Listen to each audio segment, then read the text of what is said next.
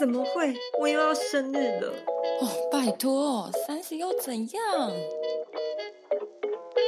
欢迎收听《三十又怎样》，我是西子，我是微微。好，这集我们要聊的主题是：如果你没有经济上的困扰，家人的情绪勒索，你就是在一个无忧无虑的环境下长大，你会在什么选择的阶段做一个？梦想的选择呢？这一集要聊就是想象不是梦。如果微微不是社畜的话，你会做什么？如果西子不是家庭主妇的话，你会做什么？因为今天的主题呢，其实就是在讲说，如果你现在不是这样的身份，你会做出什么样的事情，或是做什么样的人生规划？就比如说，你现在不是个上班族，你会想要做什么？或者是你现在没有目前的这个身份呢？你会有怎样的可能性？如果我目前不是妈妈，就代表我可能没有结婚，因为我的人生目标就是赶快结婚生子。那如果今时今日我已经结婚了，我现在已经快三十一岁了，我还没有小孩的话，我觉得我八成就是在做试管婴儿的路上。你的很明确，对，因为我给我自己的人生目标是真的蛮明确的，所以。呃，因为也是很刚好的，我要的事情都是这样发生的，所以我有点难跳脱这些选项的想象啦。对我有稳定的交往对象的话，我会直接逼他跟我结婚。所以如果我没有这样子的对象的话，我可能就会在三十岁以前不断尝试我有兴趣的工作，然后把所有赚的钱拿去世界各地旅游。比如说我在呃台湾可能赚了一年的钱，然后我可能去欧洲或是哪里玩个三个月。然后花到 快要见底，我再回来台湾继续赚，然后赚到又继续出国。我觉得我可能会走这样路线的人生啊。对，嗯嗯，这些想要的选择啊或梦想，我自己个人认为其实是蛮明确的。那我们这一的主题其实会让我联想到，呃，当初杨丞琳拍的一部戏叫做《土迷》。其实《土迷》的部分呢，我觉得它最酷的是它有一个 A 选项啊、B 选项。如果你当初选的是什么，你以后人生是什么？那我这边想要问问西子，如果你是杨丞琳那个角色，你会选择去上海做女强人的身份，还是体验爱情中的柴米油盐酱醋茶？我回想，就是当时那个剧情，应该是他们真的要去上海的那一个时间点，然后男主角的爸爸身体出事出状况吗？就是被迫一定要留在台湾。以我的话，我会。先只身飞到上海，然后等他来。我觉得我应该不会留下来，呃，先过去，先有点先试探状况，然后我会等着你一起来。因为当时我记得男主角有拿到去上海的一个工作机会吧，所以我就觉得应该是可以的。嗯嗯，但是其实选择了上海的那一个选项，最后他好像也没有等到。对对对，他们其实最后还是分手了，没有错。对对对，那如果是以我自己在这一个就是。选择的话，因为我是一个希望自己是成为很有能力的人，所以我。就是毫无悬念的会选去上海，因为我认为自己是最重要的核心价值，所以我选择了自己。先说，就是虽然我们两个都选选择去上海，可是我们两个背后的那个选择的心理层面状况不是很一样哦。对对对，OK，那我这边就来分享一些我自己想象中的图名，因为我从小是真的非常认真在练习音乐，画画确实来说也是偏向于兴趣。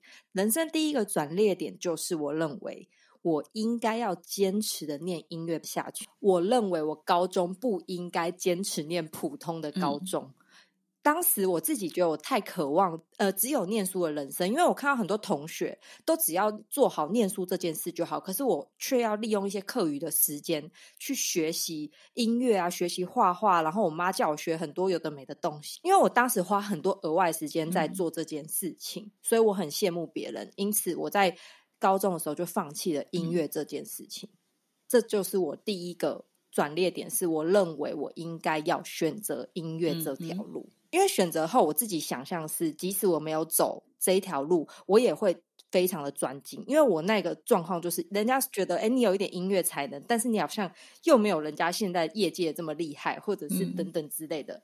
所以这一件事情，一直到我现在都深深的有点后悔，是因为呃，我很清楚的知道，其实我实质上的音乐天赋大于美术的天赋，有点像是人生中有一段选择，然后最后你选择了另外一个岔路，然后后来你回头看当时的自己，那一个 B 选项却成为了你的遗憾，因为你觉得 B 选项是你最有天赋的那一个选择，所以你有点后悔吧？对，就是现在会被大家摆在为，哎，你有这个天赋，音乐的天赋，但是你也没有到多厉害，就是会有种这种感觉，有点悲伤的感觉。没关系，好，当时我已经选择了。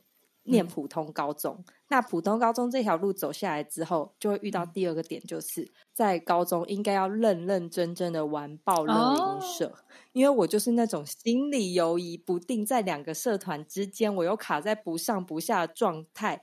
也许我认为。我选择了认真完之后，我可能有机会走到音乐作曲创作这一条路，甚至到音乐制作的幕后人员啊，或者是我应该要趁我自己以前声音比较好一点的时候，认认真真的上一些发音课啊，说不定现在还可以做一些自己很喜欢的行业。这就是我自己刚刚推算于第一个图迷的点选择完之后的第二个点，我又选择了另外一条路了。那大学我就大家都知道，我就选择了美术系，可是这一点我并不会觉得我选择。是错的，因为我确实很喜欢美术这个东西，但是在同届来说的话，我自己也知道我并不是这么有天分，我比较像是那种普通人，就是美术系的普通人这样子，只是来念一下，然后有一点天赋，哎，画画创作，然后好像也没办法去做人家的硕士、博士，也不能当老师，哎，就结束了美术这件事情。然后大学到了最后一年嘛。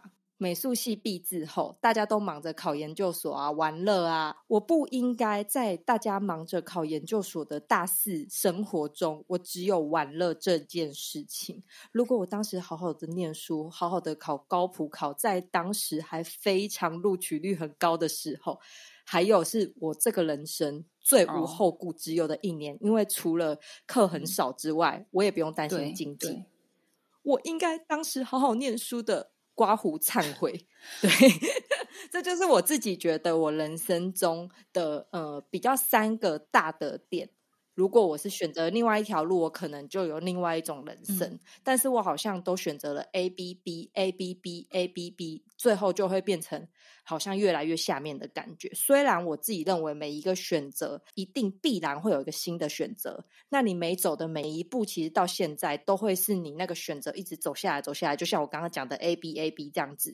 但是。我承认我的所有的选择都带有后悔的成分，虽然我不知道西子是不是这样子，但是我认真回想之后，我确实很浪费我自己很多的才能跟时间，恍恍惚惚就到了三十岁，因此就会有我们现在这一集主题的产生。嗯，听完你这后面两个故事呢，我有两个想法。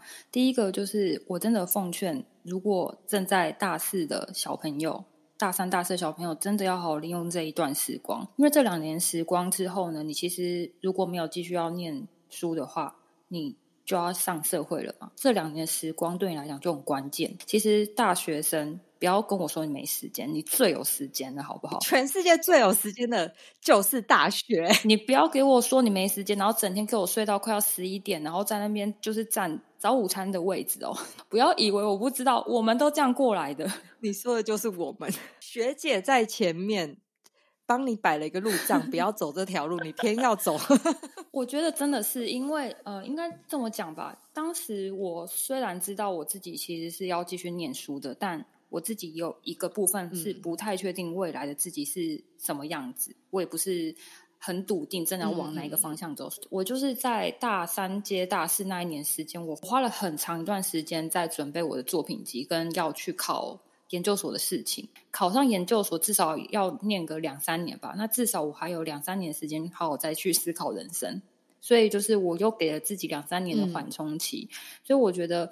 如果你现在还是就学阶段的学生呢，你真的要好好利用你的时光，因为这个时候真的像你刚才讲的，完全无后顾之忧。至少就是，如果你真的有背学贷，也没有到现在压力这么大，因为现在你要面对的事情更多。这是第一个。那第二点的话，就是待会我在我故事里面其实会讲到。好，那我现在要来开始说说我的一些时间线的故事哈。呃，有在听我们频道的人，应该大概知道微微有。一些时间其实是不在台湾的，她是去澳洲打工。就是那时候，我们这群女生就在讨论说要不要一起去澳洲打工的时候呢，我自己其实有认真想过这件事情。因为当时如果我没有跟老温在一起，或者是我有其他稳定交往对象的话。又或者是我当时没有养无敌的话，就是我的一只狗狗，因为当当时无敌的年纪有点大了，我会觉得说这是好几年起跳时间，我很怕我会呃错过很多它很重要的时间点。对，所以那个时候呢，就是我会想说，哦，好吧，就是可能跟你们一起出去的几率真的不太高，所以我自己左思右想之后，觉得说。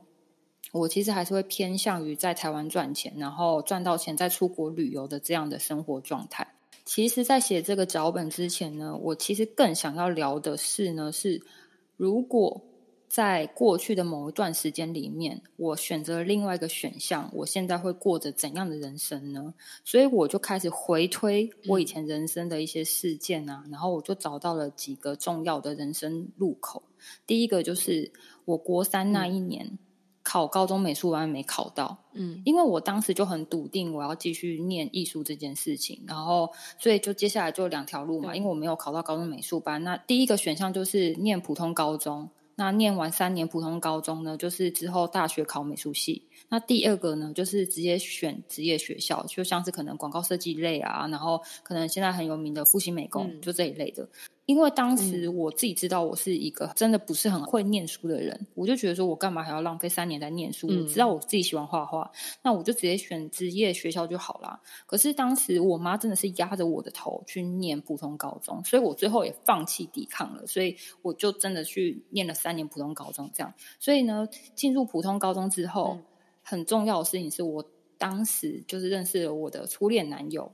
I'm sorry，虽然我现在已经结婚，但是我真的要说，这个男生真的是带给我很大的一个影响。对，那我认识那位男子之后，后来就失恋了嘛。那后来呢，就是爬起来之后，就是真的是打起精神死命念书。我就觉得说不行，我一定要跳脱现在这个状况。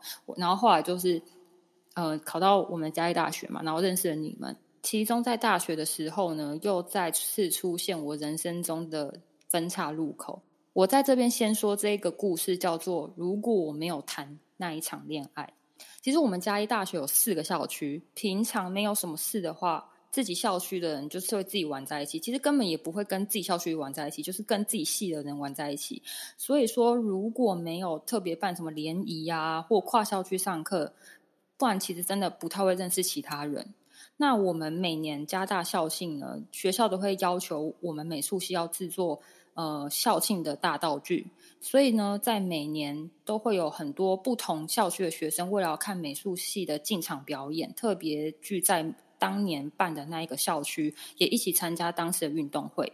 当年呢，我们做出两三层楼的一个很大的城堡道具，因为我们要进场是要做表演嘛，所以我们就拍了王子跟公主的进场舞蹈。因为呢，我本人真的是头发很短，我的短不是开玩笑的短，就是真的是男生的短度，加上美术系的男丁稀少，所以莫名其妙、理所当然的，我就被安排了去当。白雪公主旁边的王子，就在校庆表演完的一两天后，我的 MSN 就有一个新好友的加入，然后那一个人跟我说，一样是我们加大的人，然后他是我们另外一个校区的人，然后他就说，哦，他在校庆的早上有看到我们美术系的表演，然后有看到我，觉得我很亮眼，想要认识我。其实听到这里，我真的觉得无伤大雅，因为毕竟大学生要交朋友这件事情非常正常，然后加上我也是那一届的公关。就是常常就是可能抽血办什么，我真的不觉得这是一个怎样的问题。后来这个人就开始慢慢表明他的身份，他就是他是生理男，然后他说他其实是喜欢男生的。当时他可能看到我这样的，我会觉得说，哎，有一点特别感觉，或是有一点好感。刚好他旁边有个朋友在鼓吹说。诶，她应该是女生吧，看起来蛮中性的。你没有交过女朋友，你要不要试试看？后来就是也不知怎的，可能就是公关的联络方式都特别的简单要到，所以他就是要到我的 MSN，然后就开始跟我就是联络这样。说到这里，虽然我觉得这个人也有一点点那么奇怪，但是我也真的没放在心上，因为我觉得同性不是一个什么样的问题。对，后来陆续几天呢，其实我们都有慢慢的在聊天，然后不知怎的，这个男生呢，他的话题一直围绕在同性议题上。后来他开始跟我聊，其实他目前在班上有一个感觉很好的一个人，就是有一个好感对象，就是其实听到这里，真的是听众朋友真的不要觉得故事到底要说什么，不要这样子，就快说到了，好不好？需要这个铺陈，这是很重要的。他说他有好感的这个对象其实是一个转学生，然后他行踪有点飘忽不定，然后就说这个人怎么样怎么样，总之就一直开始跟我聊这个人。然后我一开始想说啊，哦，好吧，你要聊那就继续聊这样。然后他开始说这个对象的一些什么什么什么，就发现哎，这一个人的背景跟我以前念的高中，跟我以前就是曾经有的经历非常非常的像。我越来越觉得不对劲，直到他说出这一个对象的名字，Oh my God，他是我初恋男友的名字，Oh my God，真的，我当下理智线瞬间啪断掉。我就想说，怎么可能世界上有这么巧的事情？他要聊天，要认识人，要怎么这么巧？就是找上我，又那么刚好，这个男生的好感对象就是我的初恋男友。我的脑袋数据直接跑出来，根本没有其他故事。这个人就是个幌子，电脑的另一端就是我的初恋男友。当时我的想法就是这个样子，所以我当下其实是不太高兴的。然后我就觉得说，为什么要这样？我就。赶快就是联络以前我呃可能高中同学，然后去求证，就是是不是这个人真的转到我们加大还是干什么的？然后的确他真的是转来加大，然后也是那一个校区的人。后来我真的觉得天呐，你竟然敢骗我！应该说我就直接要他现在电话吧，我就直接打电话给他，我就说你现在给我出来见面。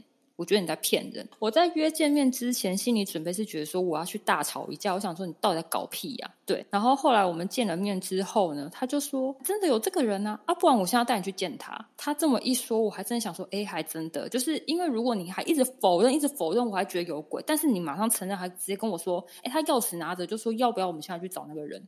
我就想说，哎，真的有这个人，好吧，那我就信了。反正总言之，他当下的态度非常坦荡，所以我就信了。其实说这么多呢，到底谁没谈过恋爱？每个人心中总会有几段感情是很难放下的。不要说没有，一定有。嗯嗯嗯 嗯，所以就是当时我真的是各种情绪都涌上来，然后过去发生过的事情啊，就像跑马灯一样，就是一直在我脑中跑个不停。也在这一次见面之后，我们也其实也开始恢复联络。但其实当时我是有感情对象的，我跟当时的对象呢，其实也有经历过很多大大小小的事情，但是我们都有各自无法解决的问题。总而言之。我那时候那一段感情的状况，整体来说真的不是很好。就在这个时候遇到我初恋男友，我跟你讲，真的是 Oh my God，就是传说中的初恋男友哎。然后当下的感情状况又是那样，又发生这样这么抓马事情发生，说实在的，你会怎么想？会觉得是命中注定又要回去的感觉，是不是？是不是？真的不是我乱想，对不对？后来我真的跟当时的对象分开之后，我也陪着这个男生开始疗伤，因为他刚刚好也经历了一场失恋。说到这里，是不是觉得这一切好像差不多都要指向下一个路前进了，对不对？下一个阶段前进了。嗯，然后呢，就在此时，他竟然就要转走了。而且要转到更远地方，因为他有自己的问题啊。就是他后来转来这里，然后发现这个戏不是他所想象的，然后他想说，那就赶快去转走这样子。其实他要在离开之前，我们其实有好好的谈过。他有说，如果我们真的要在一起，他其实不会拒绝这个选项。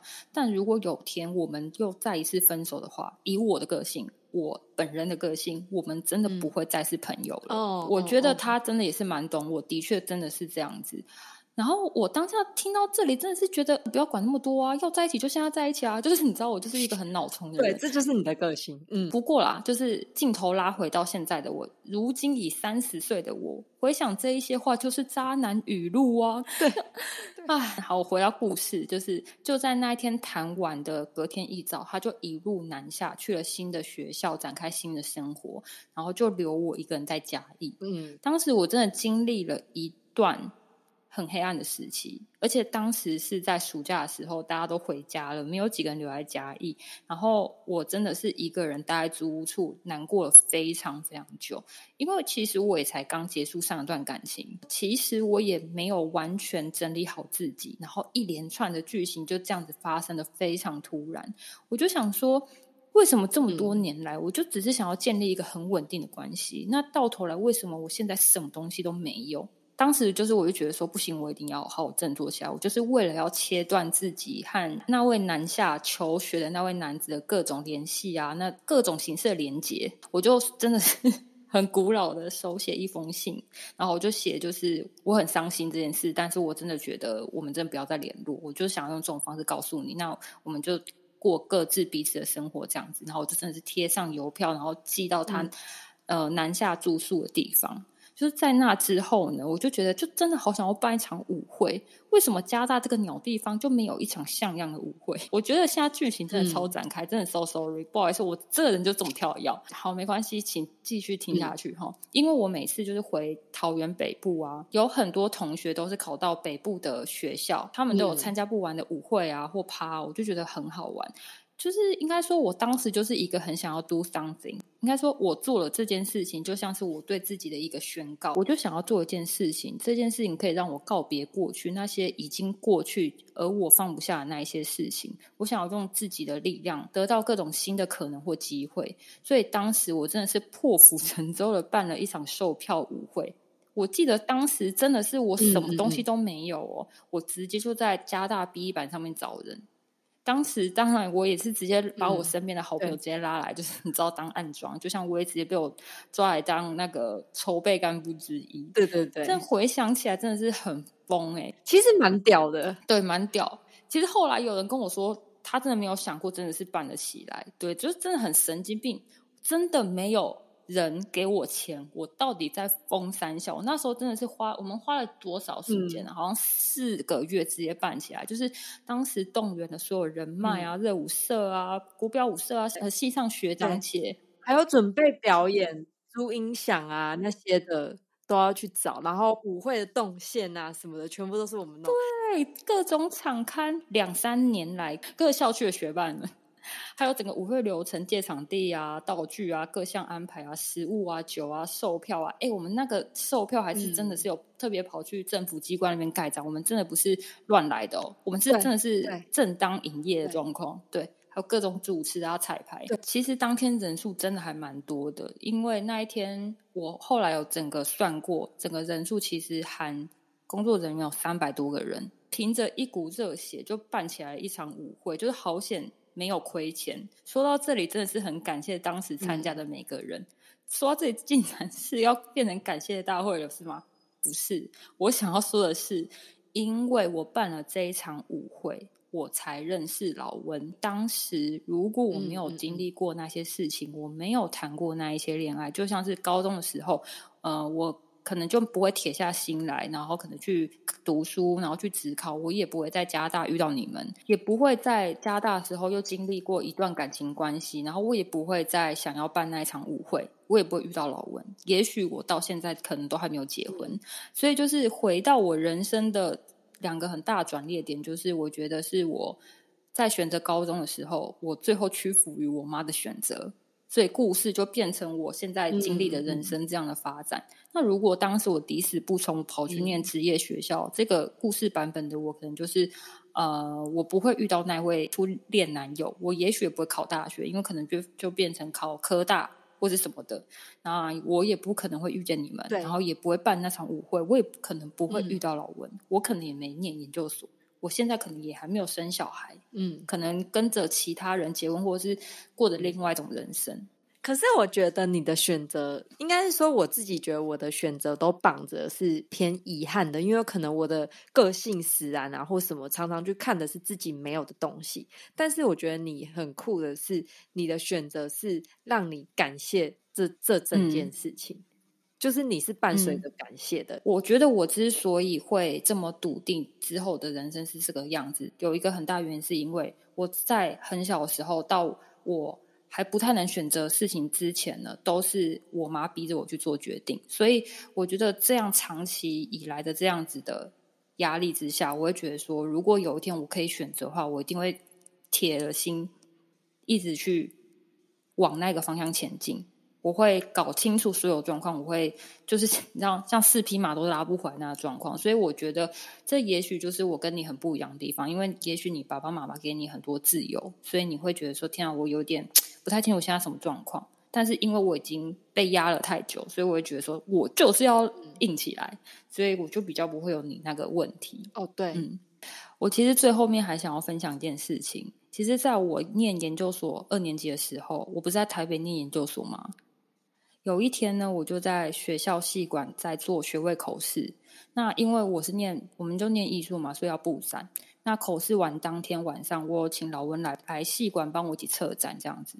其实那时候已经晚上七八点了，然后我从系馆走出来，要跟老温一起去牵车。那我们系馆其实是校园里面最角落的一块，除了校园的一些路灯之外呢，不然其实晚上都蛮暗的。那时候我才刚从戏馆阶梯走下来。我眼前就出现一个非常熟悉的人，他就坐在阶梯下面的一个长椅上面。那个人就是我初恋男友。